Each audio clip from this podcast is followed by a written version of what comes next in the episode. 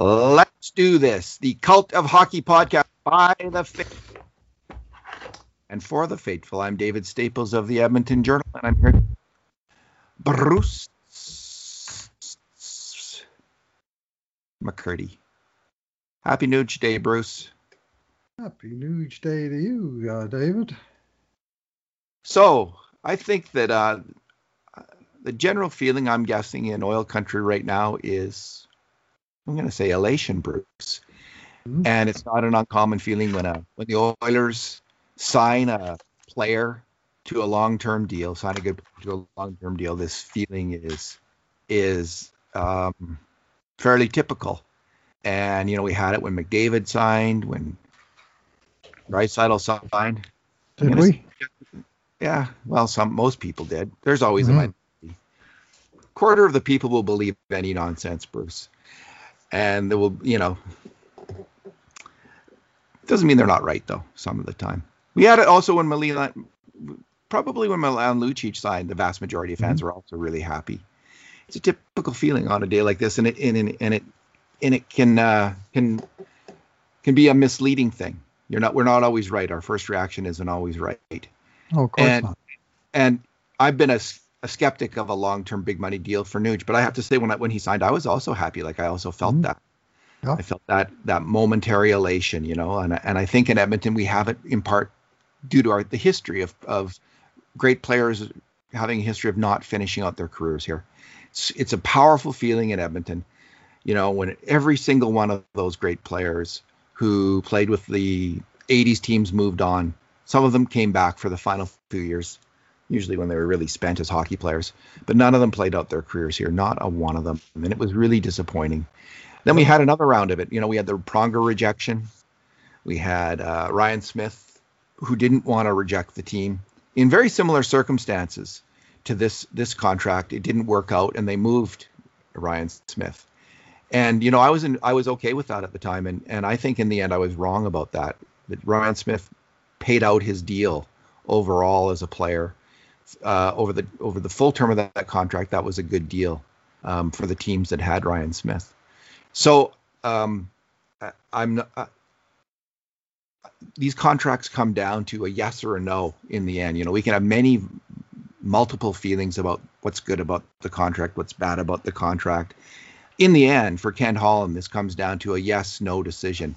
And it towards the end of the podcast, we'll get to that where, where you and I stand. If you if you had to make a recommendation, yes or no, because mm-hmm. that's what it, you know. We can go back and forth. Oh, I like this about it, but it comes down right. to that yeah. on these deals. So we'll we'll do that at the end.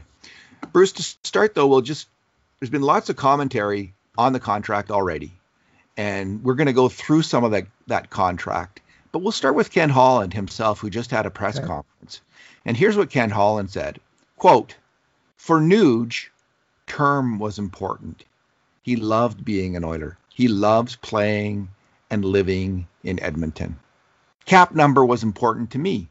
Term mm-hmm. was important to Ryan and Rick Valette, his agent.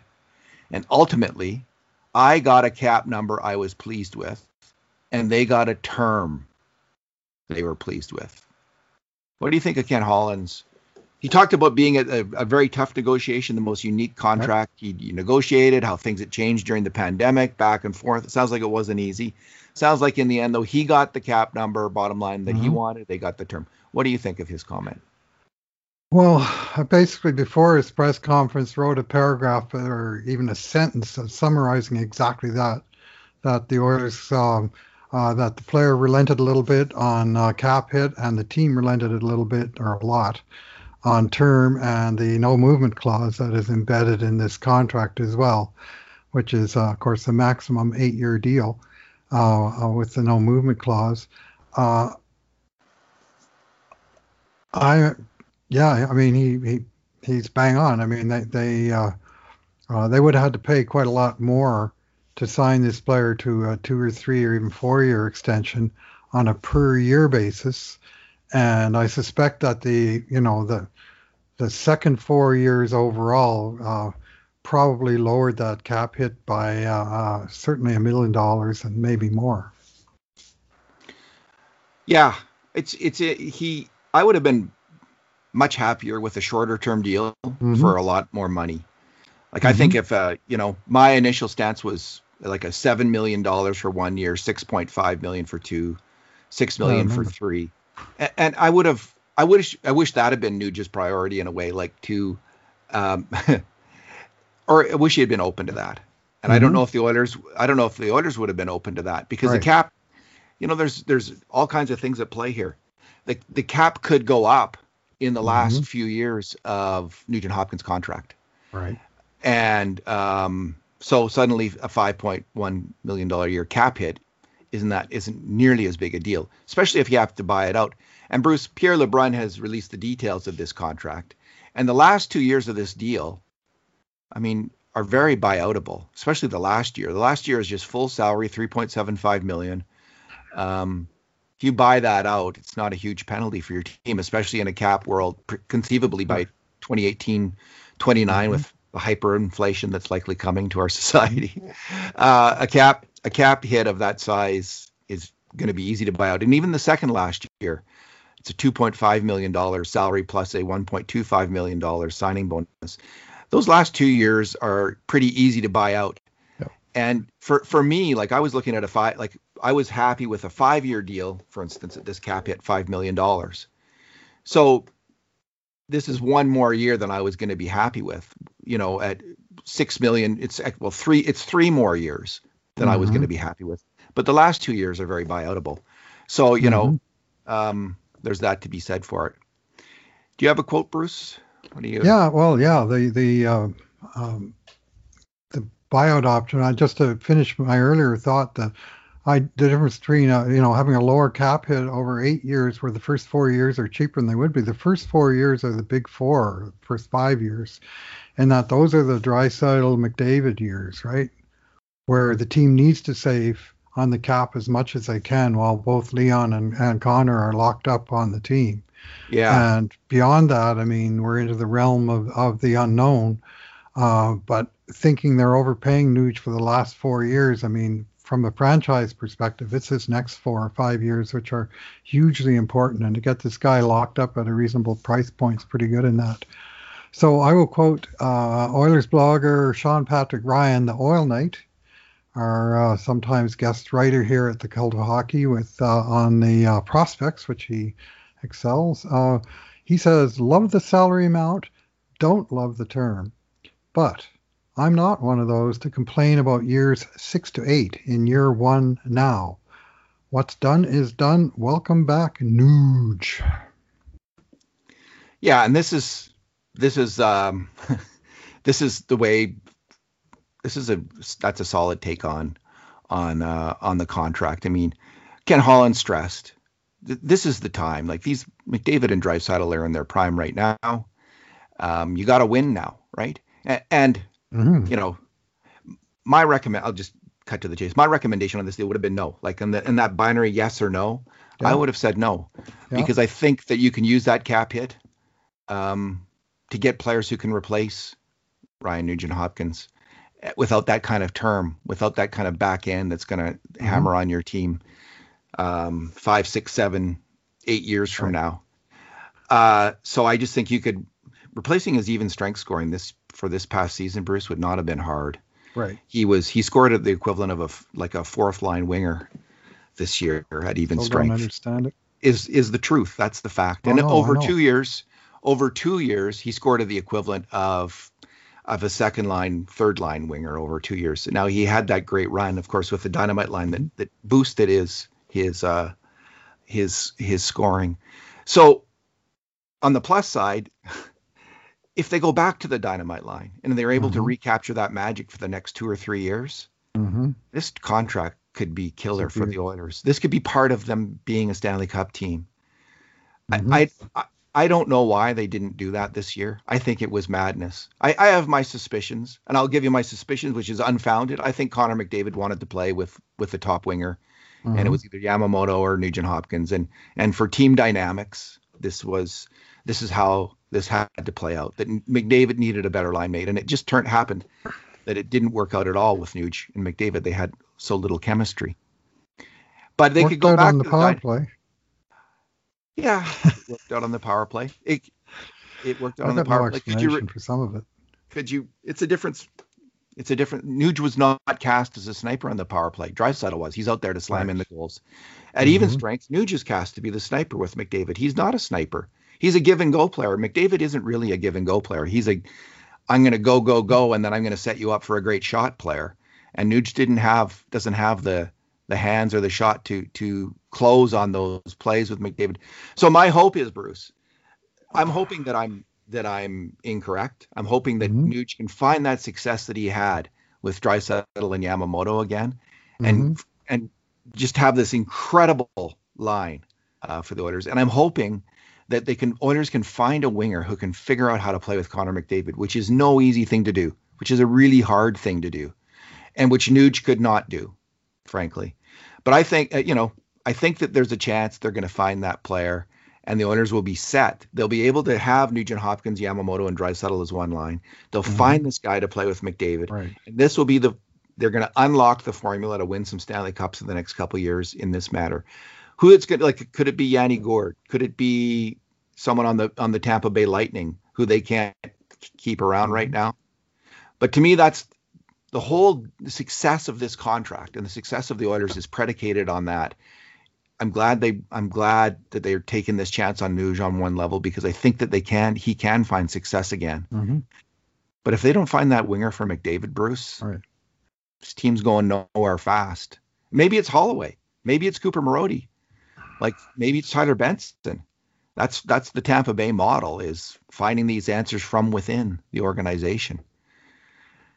Anyway, here's memo, Sally Mack. Here's a memo Sally to Mack. Ken Holland. Your mission, should you choose to accept it, is find a winger who connects with McDavid, preferably a quick release, go to the net uh, uh, shooter.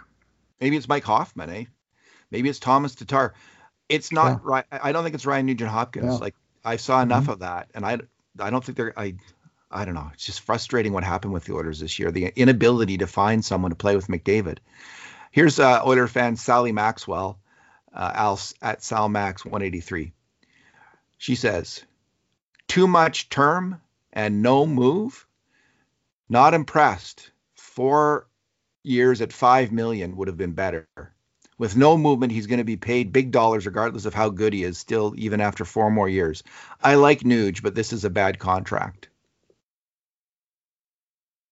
What do you think? Well, if they could have got him at four times five million, I'm sure they would have done it. They would have been very happy to do that. Uh, I think it, you know, that was unrealistic. The first four years were always going to cost more than the second four, and that was their means of getting the uh, the salary cap uh, a little bit more manageable. Um, and as she suggests, uh, uh, the Oilers, you know, Oilers fans may live to rue that day, but as uh, Sean Patrick Ryan suggested, that day is not today. At least not in my in in my estimation. Obviously, we have to think in the in the long in the uh, uh, in the long term. I just think four times five, as she suggests, is just not realistic. It would have been four times 6.5 probably. And it's, uh, um, you know, it was uh, give and take in negotiations. I would have liked that better mm-hmm. than the contract they signed. Yeah. Uh, I think that, yeah, yeah, and you're right. Like they, he wasn't going to sign for 4.5. It would it would have meant walking. So I think she accepts that, right? That she's she's accepting right. in her position that he's gone, right? That that they would use this money. I'm just, I, I, she's not saying this. I'm just, that's that would be, you know, if you're saying that, if that's your line in this, and it's the obvious conclusion is you, are okay with Nuge walking when you say that. Mm-hmm. All right. Do you have a quote? I sure do. Our our very good friend and uh, long-term coworker Jonathan Willis, now of the right of the Athletic, he says an eight-year deal for RNH at 5.125 is a good deal for everyone. The Oilers get a good player at a great price. RNH gets maximum term and control via no movement clause. The fans get to see a longtime favorite stay in the city. Nugent Hopkins would have received more money per year if he'd gone to market. Fans are always clamoring for players to take hometown discounts. RNH got term and control, but he certainly left money on the table. Fair comment. That's a fair comment. Like, and Ken Holland made it himself. He says if Nuge had gone to free agency, he would have got more money, uh, mm-hmm. higher cap hit. And I completely agree with that. He would have got more money over eight years. He would have got more money over short term deal. He would just got more money. There's some some teams, and and you know it's such a funny thing, eh? Because it, it, it might make sense for a team if you're going to use Ryan Nugent Hopkins correctly as a with other give and go players, other players who who share the puck, who move the puck, like Leon Draisaitl and Kailer Yamamoto. Mm-hmm. If you're going to use him in the right way, he suddenly becomes a very attractive player. If you see him as a second line center or a mm-hmm. first line center on your team, you are going to be greatly disappointed. I think. Like even as a second line center, like I'm not sold on Ryan Nugent Hopkins as a second line center. He's never been a driver in that position. His defense is okay-ish at best to me, Bruce, as a second line center. He he's still not a great face-off guy. He's a great he's a great I think he can be a great top line winger, a great top six winger. So this contract for a top six winger, if he is that, mm-hmm.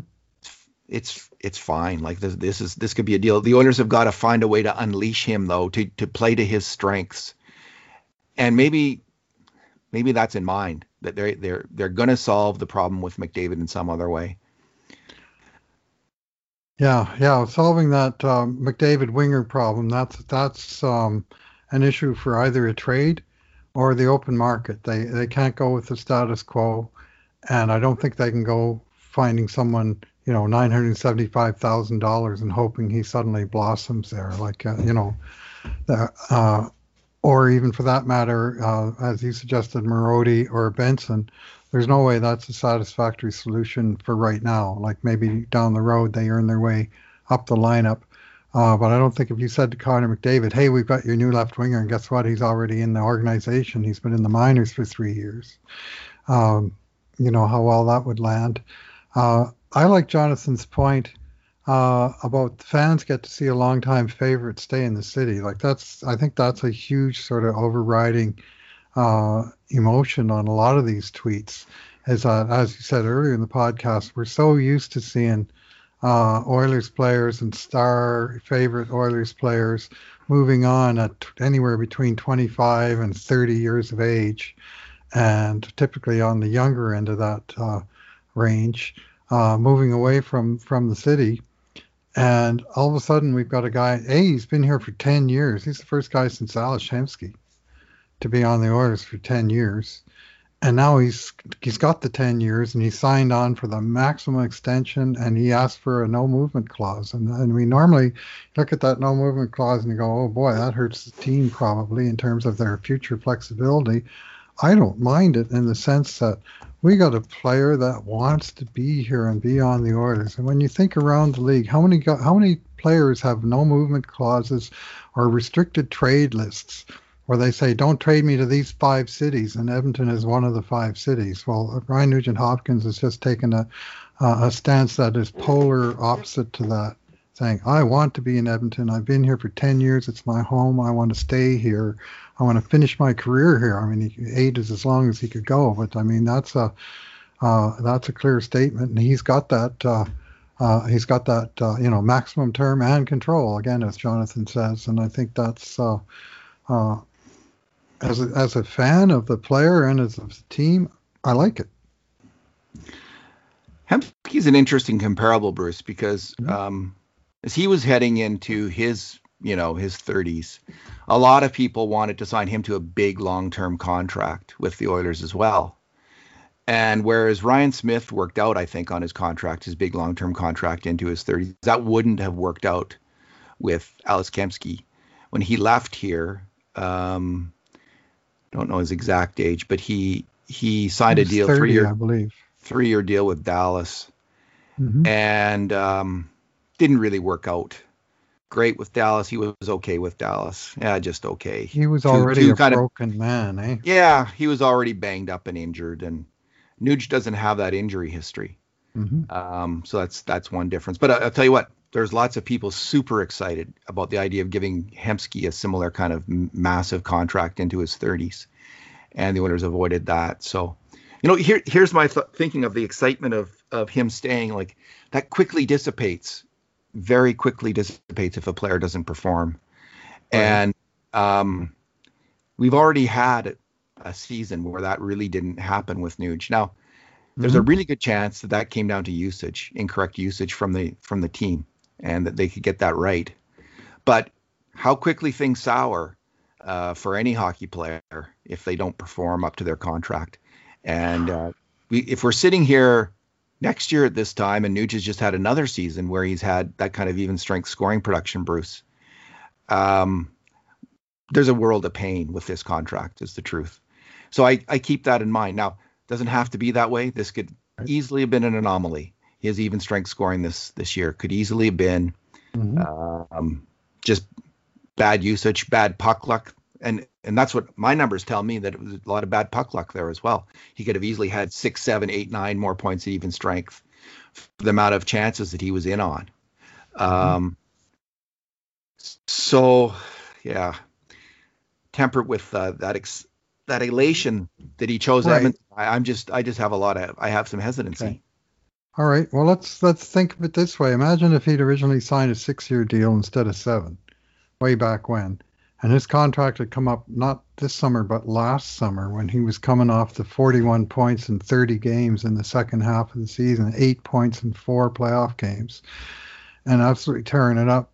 Uh, he would have whatever term he got, he would have gotten a raise on that term, uh, and that, sorry, on that AAV. Seven and the fact that the fact that he had a uh, uh, uh, for him a poor year, uh, which was still a 55 points per 82 pace, I might add. Uh, the fact that he had that poor poor year uh, before the contract has really, you know, it really cut down on his, on the cost of the contract. So if imagine what the stink would be if he'd had this year based on a seven million dollar payday now, you know, even if he has an off year, well, you're only you're only, you know, your your your uh, um, threshold is five point one two five million dollars. It's not six seven and beyond. So, uh, with all the different things that that he brings uh, on both special teams, you know, he's the only guy uh, on uh, only forward who's a regular on both special teams, and, and that's uh, been a real strength of Dave Tippett's teams both years. That he's going to cover quite a bit of that value there, and we can only hope that uh, this past season was a was just an off season for him, a bad luck season, as you point out. Just maybe there was some nagging injury that was uh, that was uh, at issue. Uh, you know, we don't know all, all of the particulars. We just see the numbers and they make us go, holy moly, 1.15 points per 60. That's not very good. But uh, uh, I, would like to think after the prior, you know, two pretty good years before that, that uh, he's going to bounce back.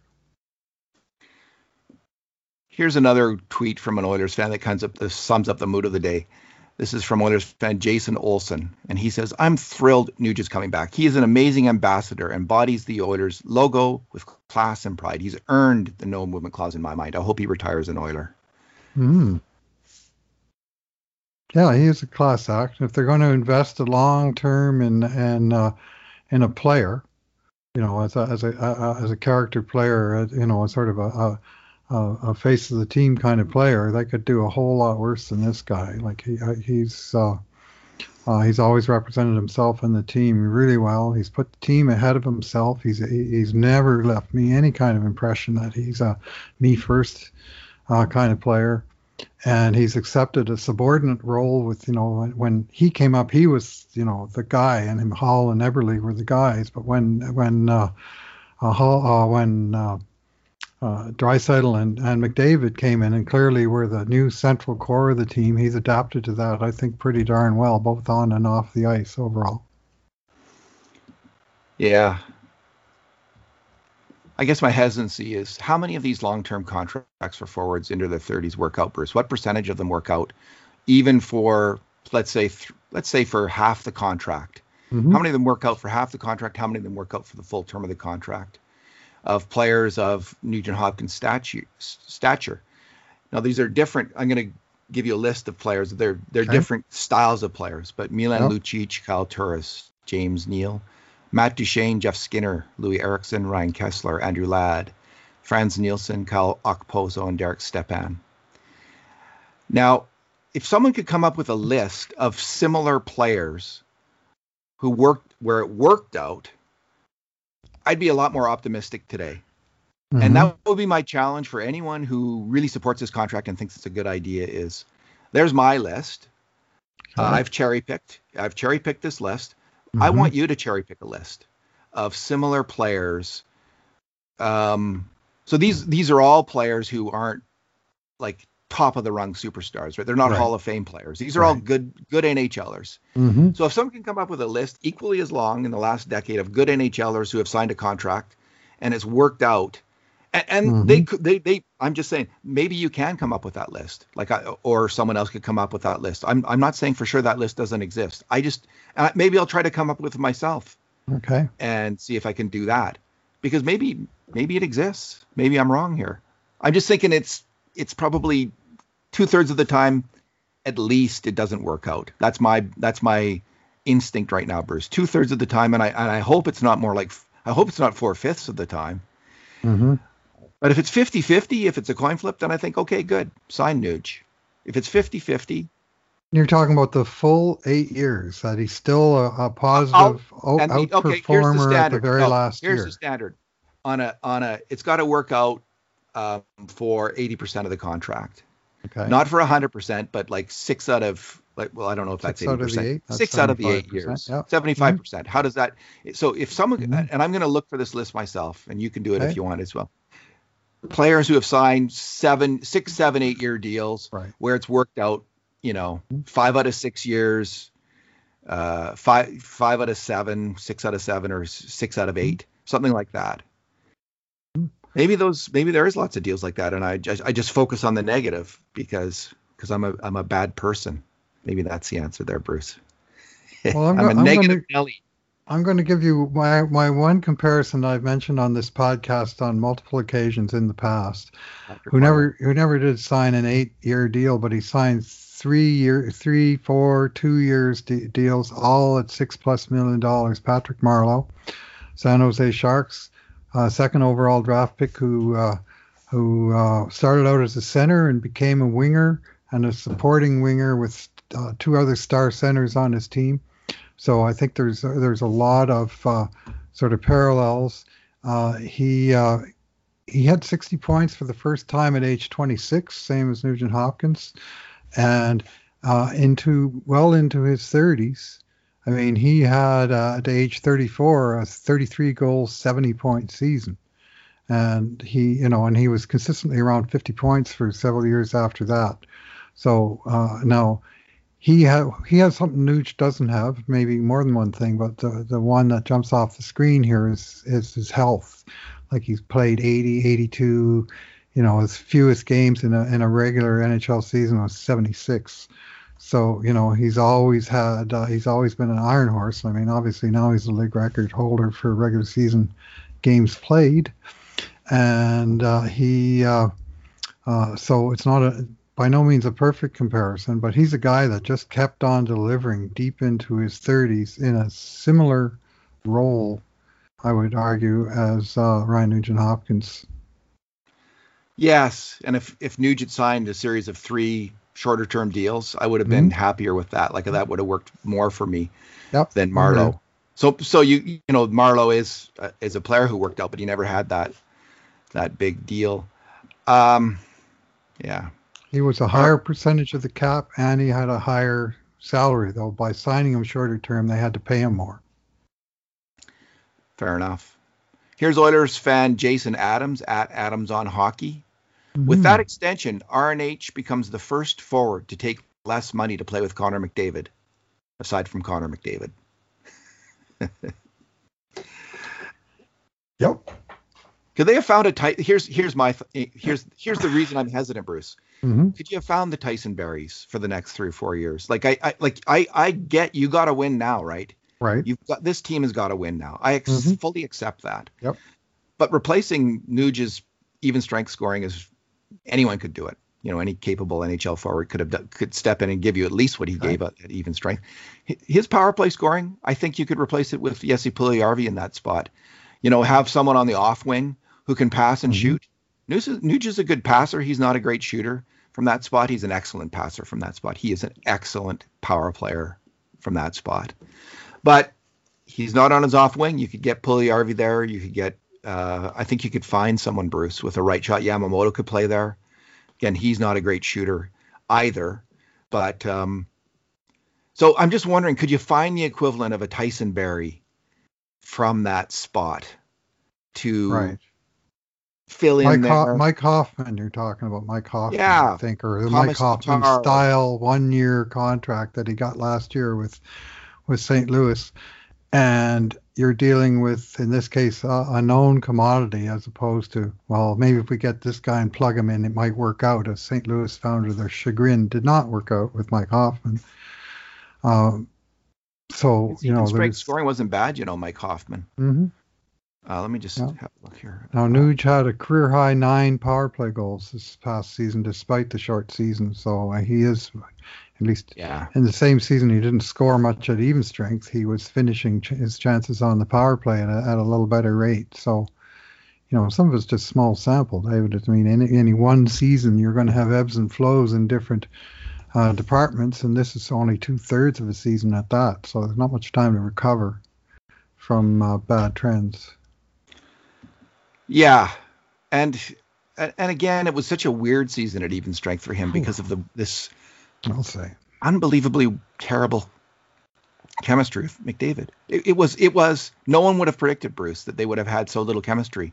I don't think I didn't hear anyone predict it to start. I didn't see people saying. I I heard never work. I heard no. me saying a billion times, "Don't break up the dynamite line." I didn't hear me saying, "Oh, Nuge will be a failure with McDavid." Mm-hmm. I didn't say that. No one said that. It was just it's just this. And maybe is it possible, Bruce, that they could have success still? Am I wrong about that? What do you think? Well, it's it's certainly. I mean, in the playoffs last year, McDavid had nine points and Nugent Hopkins had eight, four games. I mean, they were clicking at that at that time. Uh, the other thing to think of in Nugent's Nugent Hopkins even strength scoring is that when he was moved off of the McDavid line, Draisaitl was moved onto it, and all of a sudden there's Nugent, you know, in a second line role with uh, with a pair of uh, of um, uh, relatively borderline top six wingers, and he was in pretty deep on the on the second line when uh, when uh, Coach Tippett saw fit to to uh, change things up. It wasn't like okay, now we're going to play the dynamite line. They hardly played at all, uh, Draisaitl and Nugent Hopkins together. So it was either with McDavid or else it was with, you know, uh, you know, say Kahun and Yamamoto on what was the small skill line that was uh, uh, uh, sometimes uh, in pretty deep. Mike Hoffman had 1.67 points per 60 at even strength this year, so no, he wasn't a strong even strength score. That ranks, but that does it's 208th out of 430, right. So it's uh, obviously better than what Nuge had. You know, the the like so so let's the the whole theory. Could you bring in the the Tyson Barrie kind of player? Like there's a there's a player that might be on the market, Victor Arvidsson, because of um, uh, he had 1.76 points per 60. He's a gritty winger, uh, goes to the net. Um, he could be available because of expansion draft concerns from Nashville. So I just, I'm, listen, Nuge could really work out. This could work out, but I just, there, to think that there were no other options now here, Ken Holland, of course, they got to be going over this right now. Them and right. the pro, them and the pro scouts, Bruce, they mm-hmm. have got to be going over this right now. Like, oh okay, yeah, absolutely. If we don't sign Nuge, what are the options? Mm-hmm. You know, so they have a number in mind. If he's not taking this, we'll just move on to these other options. That's that's was on the table for these guys. So we have got to trust that they looked at all these other options and they thought, okay, we, we've got to find someone for McDavid. There's there's all of these guys. Let's say there's Arvidsson and there's a five five other guys. Let's say they've identified, but they're thinking we only have probably about a 20% chance of these five other guys. Can we get two of them? And if we don't get two of right. them, where are we then? Then we're stuck with Dylan Holloway or Cooper Marody, which is you know I, I like those guys in the third line. They might be thinking, but to to plug them in on the mm-hmm. first line, you know we set our program back quite a bit. So there's a certain amount of trust here that the Oilers GM and pro scouts went through the whole list and f- actually figured we can't do better than this player at five million. Um, right. And and that's not a crazy thought. That could that could be the case. Well, one in hand is worth two in the bush, and they had to find two in the bush. So uh, at least now they got the one in hand, and now they have to find one in the bush. So uh, that's a, a, lot easier prospect to find one winger than it would have been to let Nuge walk and have this great big gaping void at left wing in, in the top six. It's still one one hole. That, I mean, we've already mentioned how how important it is for Holland to make a good signing, but you know he's solved half the problem in terms of his top six left wing, and arguably at this point they got five top six forwards, and finding that that other left winger is sort of the the the missing link. So I've got uh, Oilers fan Wheaton Oil, Doctor Wheaton Oil, uh, who says Oilers are certainly not in a position to lose a winger and have to add as is. So that's basically the same point we're just making. Five million for a top six winger who can PK and flip to C center is very reasonable. The scoring drop this year was weird. Wasn't even in goals really, just primary assists. Super strange. Nuge will be 35 in his last season of this de- deal. Lots of people are saying 36, but Wheat is correct. He'll be 35 in the last year of the deal, 28 in the first year. Turns have, 36. Yeah, he the, turns 36 in, January in the playoffs last year. April, April in the April, playoffs okay, sorry, last yeah. year. Oilers have to hope his inexplicable five times four, five scoring crash this year is a one-off. But the cap hit is lower than I expected because of his term, and I'm happy to have him.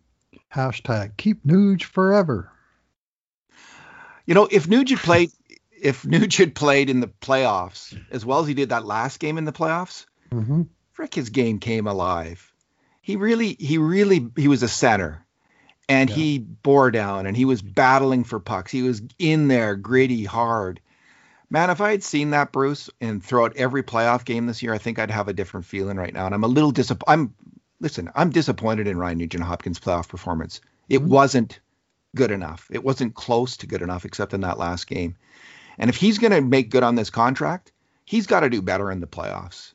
You know, Holland has talked about, and I think he's right, this need for graybeards, older players who have been through the wars who can help you in those playoff situations.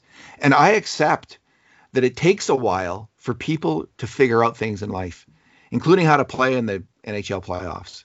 Not an easy thing to do with all the things being held against you, mainly other mm-hmm. people holding you back physically with their sticks and and you know not penalties not called. So Nuge's great strength as a power player isn't is used yeah. as much in the playoffs. He has got to figure out how he's going to succeed in, in that tougher physical game in the playoffs because I haven't frankly seen it either time that he's been there. I didn't think he played well the first time the Oilers were in the playoffs, and he didn't play well this time, except in that last game. He started. That's a player. That's a player that I could be happy with on the Edmonton Oilers in the playoffs for years to come. So um, that's my thought there. I didn't, hate, I didn't hate him in the playoffs, but I mean this was a case where I think what I did hate in the playoffs, one of the things that lingers with me to this day, was Tippett's early decision to go all in with McDavid and Draisaitl and never go back out and away from it. And Nuge was on this, you know, the second line with Yamamoto, you know, and and uh, Winnipeg was able to counter that. Winnipeg has got great depth at center, uh, strength on the wing, and I don't think that line was able to. Uh, they certainly weren't able to dominate the puck the way you would hope. Uh, but um, he was, um, uh, you know, because of the way Tippett deployed, you you know that when when he puts his two main guys on the one line, you expect now most of your scoring from that one line. That's just the way it is. Didn't Tippett go with Kahun, Yamamoto, and Nuge one game in the playoffs? Mm-hmm. And I just that line had been that line had one decent game in the regular season against Vancouver, against the AHL version of the Vancouver Canucks. Like to, to predict that that's te- that line was going to struggle against Winnipeg was the easiest prediction you can make all year, and they did did struggle. So I didn't, I don't know, I didn't. We haven't. I haven't written like I don't think either of us yet written a critique of Tippett, and we haven't done a full podcast on it. But that's that's got to be upcoming, and I, and and I do think he might have been constrained. Like you know, the players have a say. I think it's a it's a fact that star players have a say in who they play with, and you, we can't overlook that in terms of judging the moves Tippett made um, this year.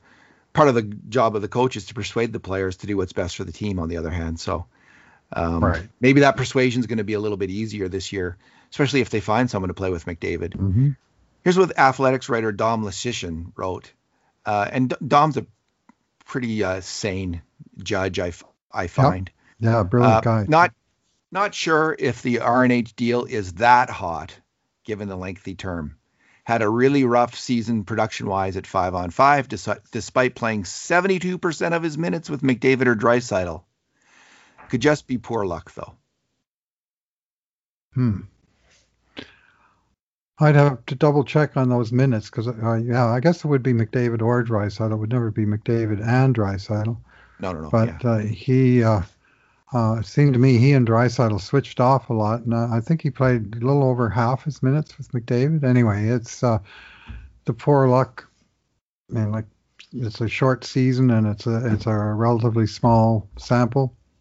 Um, I mean, I think you got to roll the dice. You know, it could be too that he knew it was a contract year and he uh, and he started pressing when things weren't going well. I mean, who the heck knows what goes on and and he can certainly now at least uh, not have to be concerned about his contract for any time in the uh, anytime soon now, doesn't he?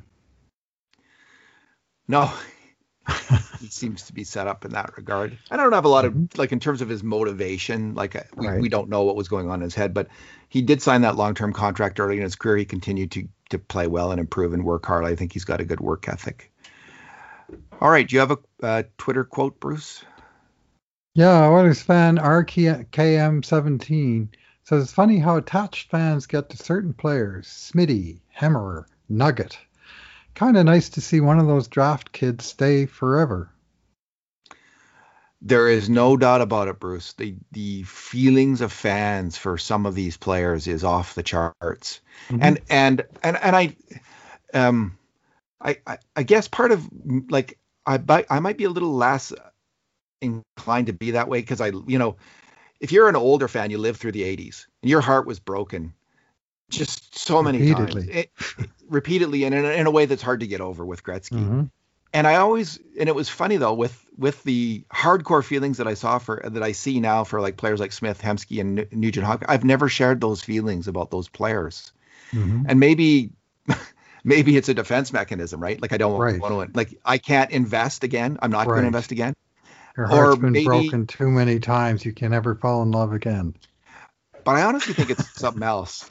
I think it's it could be that, but I don't think it's that. If I'm completely uh-huh. honest, I just think that I I have seen too many players in the 30s not really kick butt, and so I'm a little bit wary. I think it's more mm-hmm. of um and, and uh, you know I kind of wonder at the people who do have these incredibly intense feelings about all these players. Like I get it, uh, I I I understand that, but I I do kind of hold that hockey actuarial table in my mind pretty firmly, and and uh, I'm kind of a hard ass when it comes to that.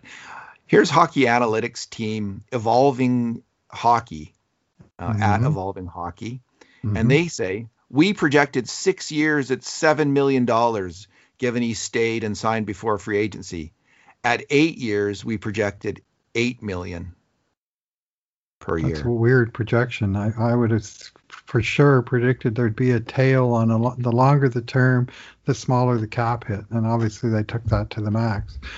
But maybe they mean if you went to UFA, six times seven is uh, you know that that's not so off base. I think they're a little high in the flat cap era, evolving wild or evolving hockey, but um, they certainly didn't pay any eight times eight, thankfully. That's what um, Nashville's paying Ryan Johansen, and uh, they've lived to regret it. Aren't they paying Duchene something similar to that as well? No, like what, huge, what did he get? Seven. He got, I think he only got seven. Yeah, Matt Duchene, who mm-hmm. scored at about the same level of even strength points this year, is at the same rate as as Ryan Nugent Hopkins. Like, right. yikes. And Rascal Gas, on the other hand, at Rascal Gas points out, Nuge still makes less than Loui Eriksson. I, I should be happier about the term. The term really is um, like as you suggest, Bruce, if he had signed a contract after last year, mm-hmm. after the season he had last year, he would have signed for seven million at least, I think, yeah, I think per so. season, and it would have been a long term. Might not have yep. been eight years, but it would have been, been, six. Close. Might have been close. So, so um, I don't think it was their strategy to break up the dynamite line to to underpay Nuge, but if it was, and then mm-hmm. Reunite the dynamite line, that would be the, the Machiavellian hockey move of the decade in Edmonton. I don't think that's what happened. I don't think it's close to what happened, but we could see Nuge play with some players who really do work with him well. And, and I think one of them's got to be a big guy. I think he needs to play yep. with a big big player. It can't be all little guys with Ryan Nugent Hopkins. Right. That is not going to work. But if you can find that big winger who plays a give and go game, or the big center, like mm-hmm. Draisaitl, I mean, I just think Nugent and Draisaitl are fantastic together, and and Yamamoto as well, or or Puljujarvi um, with those two guys. I just think, you know, I can see the real pull that Ken Holland had to make this deal for the short term benefits of it. And then he's now he's only got one problem to solve solve for the next three or four years. Um, he's got uh, to find that winger for Connor McDavid, and it's it's not going to be easy because you got to find that guy. You know, I kind of like actually like Yamamoto with McDavid Bruce. Like if they break, break up the dynamite line and put Puljujarvi with um, Nuge and Draisaitl, I think Kailer Yamamoto is a fantastic defensive hockey player because he's so smart. And when they had him with with McDavid and Draisaitl, the reason that line mm-hmm. worked is because Kailer Yamamoto would fill in for those two guys who who cheat for offense. Um, he would he would fill in in the defensive slot for Draisaitl and McDavid. He would play center. And you don't have to be big to do that job, to get that job done. You have to be determined and you have to be really, really super smart. Gaetan Haas had those qualities. I think Kailer Yamamoto has those qualities as a defensive hockey player. So if Yamamoto plays with McDavid, and let's say they bring in a sniper to to let's say it's Hoffman or Tatar or or someone like that, that might work, like a one-shot scorer. Because Kailer Yamamoto, you know, McDavid in the defensive zone, I don't mind him playing the Gretzky role or the Lemieux role in the defensive zone, where he's not asked to be the guy who's down there covering the defensive slot all the time, and um, he's up there looking for the breakaway. I think that's how Connor McDavid should be used in the defensive zone if you want to maximize his, his talent, honestly. And you just have to find then the Tikkanen um, to fit with him on the wing, who's going to cover in the right. defensive slot. And then you also have to find the sniper. So then mm-hmm. you're you put Yamamoto with him, and then suddenly Hoffman might work or Tatar might work because these I don't think these are strong defensive players. Right. But you might find that kind of chemistry that Connor McDavid has lacked. You know, when he hasn't been with Leon Draisaitl. I mean, that obviously works, but I think that that that 81% solution line worked because of Yamamoto's defensive play. That's what got the goals against down to get you that 81 goals for percentage was having that super solid and responsible def- player who would back check and cover the defensive slot in Kailer Yamamoto. That's why that line was at 81% goals for percentage as opposed to 56% um, or 60%. Right. So. So Flames blogger Ryan Pike, he says eight years is a bit lengthy, but a 5.125 million annual average value for RNH is a steal. That's 200,000 less than Mikael Backlund got from Calgary. That's not a bad comparable player. Now, uh, Backlund, for his part, signed a six-year deal, not an eight. Uh, so there's, you know, there's a uh, uh, with Nuge has obviously got a longer tail on that contract, but uh, uh, you know, Backlund in Calgary very much a support player with you know specific jobs to do. That he, you know he's the man for certain you know certain aspects of the team, and and uh, I don't think Nuge necessarily does the exact same role, but he's the same kind of you know very good complementary uh, player that can do a lot of things. Yeah, a player that you brought up, Bruce, as a comparable for Nuge is a good one that we both agreed on was David Legwand. Mm. Uh, he was a bigger player, uh, mm-hmm. uh, slightly different style player. Right. Played for Nashville, and he had his last really strong year at age um, 33. Right. 51 points in 83 games. He went between mm-hmm. two teams. And then he had uh, two kind of mediocre years and he was out of the NHL at he played till his final year he was 35 in, at the start of his last year. Right. So if the Oilers can get, let's say, six seasons out of Nuge, where he's mm-hmm. in the mm-hmm. 40 to 50 point range, mm-hmm. um, maybe one, maybe a couple of those years where he's like they they find the right chemistry plus. and he's in the 60, 60 plus point range. This is a deal that wor- that will work for the Oilers. I'm not like if the final two years don't work, that's you can buy those out. That's life. Mm-hmm. That's that's hockey in this modern NHL. Yeah. Uh, this you know that's the way that that's uh, cap management right. in today's NHL. Mm-hmm. Hopefully, he is he's like David Legwand and he he comes through like that. And it's not a bad. It's not. It's, it's not a bad bet that he's going to be that kind of guy.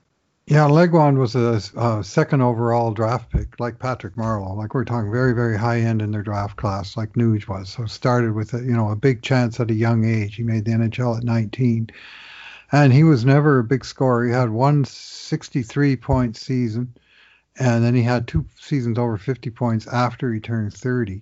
So he did have, you know, a fair bit of staying power, and he was. I remember him as a kind of an all-around center that they could sort of trust to put out on the ice in all situations, and he would score less than you would have hoped on his draft day, but you know, still a significant contributor. On a positive note, Bruce, in terms of our the way we rated players this year with grade A scoring chances at even mm-hmm. strength, their contributions for and minus their major mistakes against Nuge was if you don't if you put Leon Draisaitl as a center this year, and he mostly played center this year, Nuge was the best winger on the Oilers. He had the highest grade A uh, plus minus per per per game of any Oilers. He was just ahead of Jesse Puljujarvi. So the top three were actually really close, mm-hmm. and they are Ryan Nugent Hopkins, Jesse Puljujarvi, and Kailer Yamamoto. That said, none of them really crushed it. None of them they were. Need, they need better. They need 100%. better they were all kind of like second line wingers. Mm-hmm. Um, you know, if you had second line wingers at their that kind of plus minus that they had, you'd be you'd be looking good. But they didn't have one guy um, right. as a winger who really excelled as a top line winger. And you know, maybe they're looking at the, you know, if if Taylor Hall really is, is he's going to sign in Boston, and if Zach Hyman is going to sign in Toronto, they're looking at like a like at this like a really elite kind of guy. None of those guys. I don't think either of those guys, honestly, go, going forward into their 30s is going to be top drawer. But um, there, there probably isn't a lot of options. You, you, know, you were looking at guys like Hoffman or Tatar, I think, mm-hmm. or Arvidsson um, in a trade or, or or that kind of thing to fill in. I'm willing to bet that Tatar is not going to resign in Montreal. Just guessing. maybe he'll get in the final three games and be there, yeah. score a couple big goals and turn everything around. Things change fast in hockey. He's got to be bringing his price tag down. Unless there's some injury, and I mean, he's not listed on the injured list, and I think he's skating with the team every day. It's just a coach's decision. So, on the one hand, you'd say, well, how is a guy that can't make the fourth place team in the North going to help the second place team in the North? And on the other, you can say, well, it wasn't a good fit there, but maybe the different fit with the different uh, situation is worth a bet, but it'll be a, a, lower money bet than it would have been uh, based on what he did in the regular season if he hadn't got, you know, basically benched for the playoffs. Yeah. So maybe they can get him for four or something instead of five or six. So, Bruce, yes or no? If you had to give your advice, Ken Holland saying, okay, Bruce, you've seen mm-hmm. this player play his whole career, 10 years now. Mm-hmm. We're thinking of giving him an eight year deal at this amount. Yes or no? Uh, I'm going with yes. Okay. I'm comfortable with that as a as a as a fan, fan of the team and of the player. Uh, I like the continuity aspect. Uh, I like the uh, uh, I just like the aspect of here's a guy you know that uh, clearly wants to stay here and play his whole career here, but has proven to be a a, a good complementary player. Uh, not perfect, uh, but pretty darn good. And you know, 5.1 million dollars. You know, be a long list of guys in the league that make more than that. And he took a haircut in his uh, you know in his second major contract from his first one, and and uh, uh, so the price point I like, the player I like, the term, that's the issue, but on the basis that two out of three ain't bad, I'm going to say yes. Yeah. You know, the players that I listed who are comparables, a lot of them are stylistically quite different than Nugent mm-hmm. Hopkins. Mm-hmm. Most of them are. Loui Eriksson, though, I think is a fairly good comparable, unfortunately. Another one I would put on the list. He's kind of a finesse winger. And Loui had good seasons until he was, he, at, at, age 30, he put up 63 points in 82 games. Um, so that's Nugent's, Nugent's got his 28, 29, and 30 year old seasons to come, right? Till right. he gets 30. Yep. So that's three years that are, I think, are.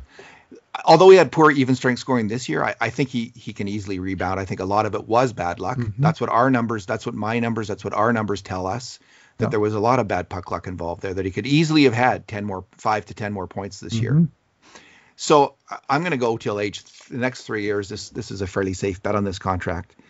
And then Loui, as soon as he signed, as soon as he signed that contract, that's I think it's a six year deal if I'm not mistaken. Mm-hmm. Yep. In Vancouver for big money, I think it's six at six, something mm-hmm. like that, six at six million.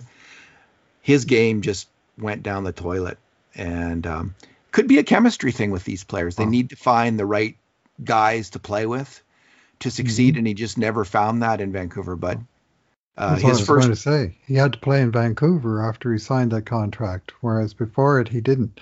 Whereas at least Nugent Hopkins is returning to a, a you know an environment in which he and obviously the team are comfortable. Yeah.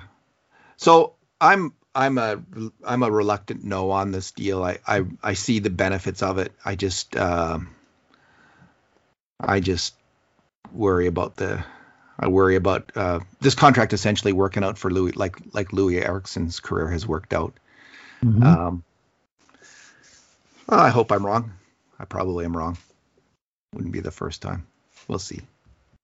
Well, we've Any, got a few years to discuss it on future Cult of Hockey podcasts, David. Well, I promise not to be one of those guys who constantly brings up the bad contract. Like, uh, you know, the, we off we often we often heard that kind of thing where where where or you know where players are rated against their contract. You know, the interesting thing is the cap hit, as you say, it's not this horrible thing. Mm-hmm. It's not it's not this seven million dollar a year thing. So if he if he just gets forty points, forty five points, it's right. like ah five point one million dollars. That's that's reasonable. It's that's harder okay. to underperform at yes. five million than it would be at seven, right? And I mean, he's been a twenty minutes a night player for the Oilers for quite a few years in his career, and if he keeps you know earning that kind of ice time, uh, you know that cap hit's uh, uh, going to look uh, it's going to look pretty all right especially if he does well in the playoffs, right? Especially if he figures out a way to bring that A game that he can mm-hmm. bring. And maybe he did. Maybe he unlocked it. Maybe he finally mm-hmm. figured it out what it psychologically takes him in that final game against uh, Winnipeg when he was fantastic. One of the best Oilers players on the ice. He was. And if he can unlock that in the playoffs and be that guy, I don't see why, you know, why can't he do that? He can figure that out he's a smart person. So yes. fingers crossed, Bruce. Fingers crossed. That's my whole thing on the Oilers is always fingers crossed that it works out. So, mm. alrighty. Um, there was a little bit more news from. Let's just quickly go through the other Oilers news that we've had in the okay. last few days. Uh, sounds like you know there's been some. It's kind of iffy on Oscar Klefbom. It's starting to feel a little bit more iffy. I have never been counting on Oscar Klefbom to come back to the Oilers, if I'm completely honest. So the fact that he's it seems un, more unlikely now. Well, it's, it's, it doesn't even get a rise out of me because I just think you know, whatever. I I guess I think Bruce that in terms of priorities on the team, I'm going to still go with um, left winger from Connor McDavid as mm-hmm. the number one priority. A goalie, another goalie, as another priority. Um, obviously re-signing Adam Larsson, which Holland seemed to be suggesting is no sure thing. Adam Larsson's right. assessing his options. Now maybe he's just saying that to look good, so they don't have to protect him in the expansion draft. Um, you know, he's being a little bit clever there. Sometimes you want to be the fox, not always the lion. So uh, maybe that's foxy Ken Holland at work there. Mm-hmm. But he seems pretty honest and straightforward, Bruce. He like does. He totally does. So I just think Adam Larsson is is just assessing his options right now, and and mm. uh, that's the real deal. So the Oilers are going to go seven three and one eh, with the protected list. What do you think about that? Uh, it yeah. was as soon as they signed Nuge, it became automatic because they clearly have five must protect forwards. McDavid, Draisaitl, Puljujarvi, Yamamoto being the others. And so all along, the only way 441 was going to work is if they finessed Nuge through the expansion draft and then signed him in that sort of couple day window right after that. And they just didn't want to wait. They just wanted to get him, you know, get it all locked up. That Seattle can't talk to him either. No one can. He's an Oiler. So seven three one, and I mean, a lot of people are wringing their hands over uh, over Caleb Jones, and maybe so. Uh, I think Caleb personally think Caleb Jones took a big step back in uh, 2021, and I mean, I, by no means is there a guarantee that uh, that um, Seattle is even going to select that player. But uh, you know, they have uh, they're going to lose a player, and he's going to be uh, a pretty good player, right? If it's Caleb Jones or if it's someone else, they're going to still lose, uh, you know, a pretty good player. So it's not like it's like if they could only lock up Caleb Jones, then we wouldn't lose anybody. No, that's not how it works. Then you then you lose someone else. So they're going to go seven three one, and maybe this is an opportunity for them to.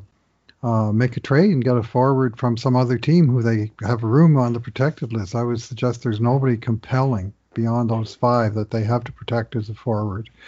And maybe there's some other team out there with eight forwards and they can only protect seven, and they're open to trading the eighth guy for uh, you know either a defenseman or some you know a, prospect who doesn't have to be protected or what have you. And maybe that's one avenue Ken Holland can aggressively pursue to uh, fill one of his holes at forward, which I, I think 3C is another significant one that still needs needs fixing. I think it's more likely, and I could be wrong about this, but I just think it's slightly more likely now that they trade Zack Kassian. I, I think that you can't have tremendous. It's a bad idea for chemistry, organizational chemistry, to have massive turnover mm-hmm. each year. I think it's hard yeah. to rebuild. Although the Vegas Golden Knights got together and no one mm-hmm. knew each mm-hmm. other, and what happened in one year? They went to the Stanley Cup final. So there's that. Um, but I do think it's it's more likely that they're willing to, you know, they've got Nuge locked down um, in terms of the uh, chemistry of the the dressing room. They might they might be more open to moving out one other veteran, and I, I really I'm hoping that they move Kassian. I think at this point, I think mm-hmm. that uh, three years that hit his cap hit, I just don't see him uh, living up to that including in the playoffs where he's let me down two years, let the Oilers down, let me down as a fan two years, two years running. Um, why, why hold out a lot of hope at his? He's older. He's oh, he's yeah. not he's not Nuge's age. Oh. So move him if you can. I do agree, Bruce. That the second, like if if finding a winger for McDavid is the top priority, do you agree that the goalie is then the next priority, or do you believe it's uh, because I see lefty as lots of options for lefty. I think Caleb Jones could. He took a step back. I think if mm-hmm. your statistics are telling you he didn't take a step back, you should look at other statistics, factor in other statistics.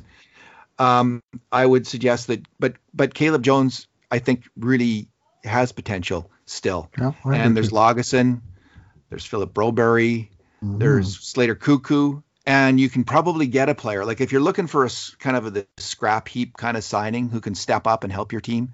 You know, there's Gustafsson oh, sure. Montreal. There's all kinds of possibilities there. Because with the young talent, including Philip Broberg, who you have percolating up, you don't want. I I don't think you want to make a you know uh, that big signing like they're talking about Jamie Oleksiak.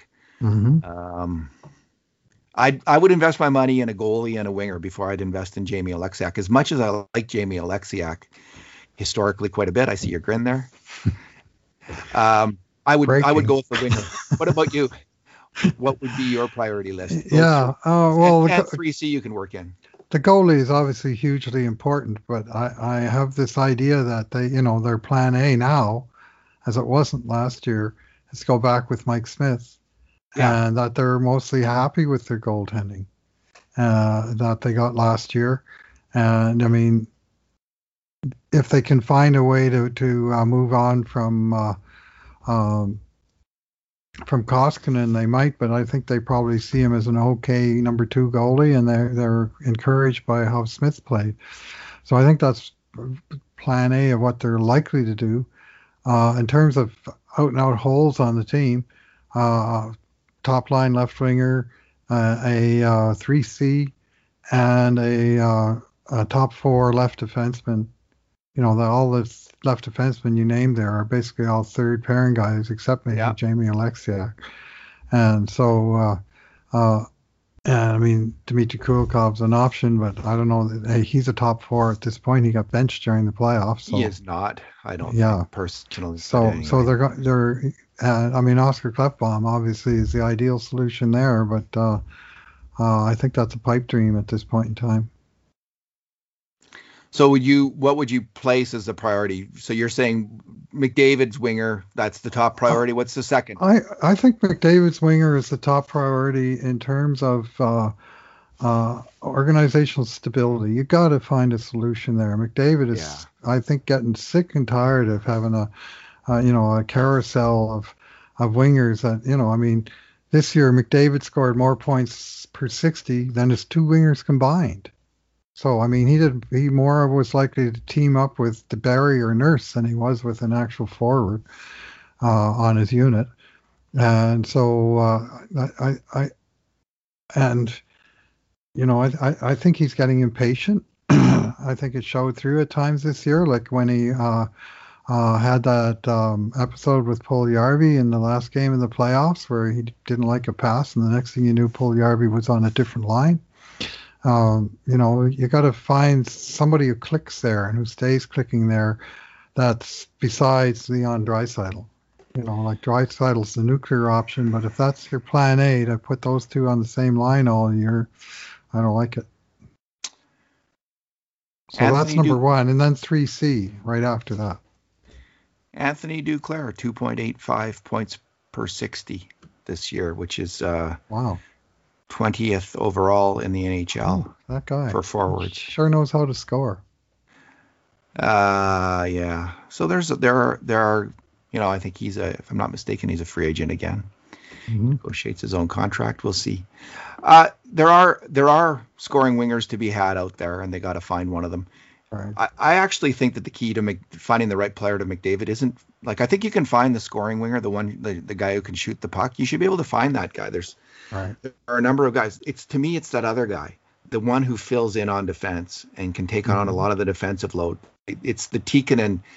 It's not the Kurri for Gretzky. It's the Tikkanen in a lot of ways. I think you got to find, and maybe it's Puljujarvi yeah. who isn't in Holloway.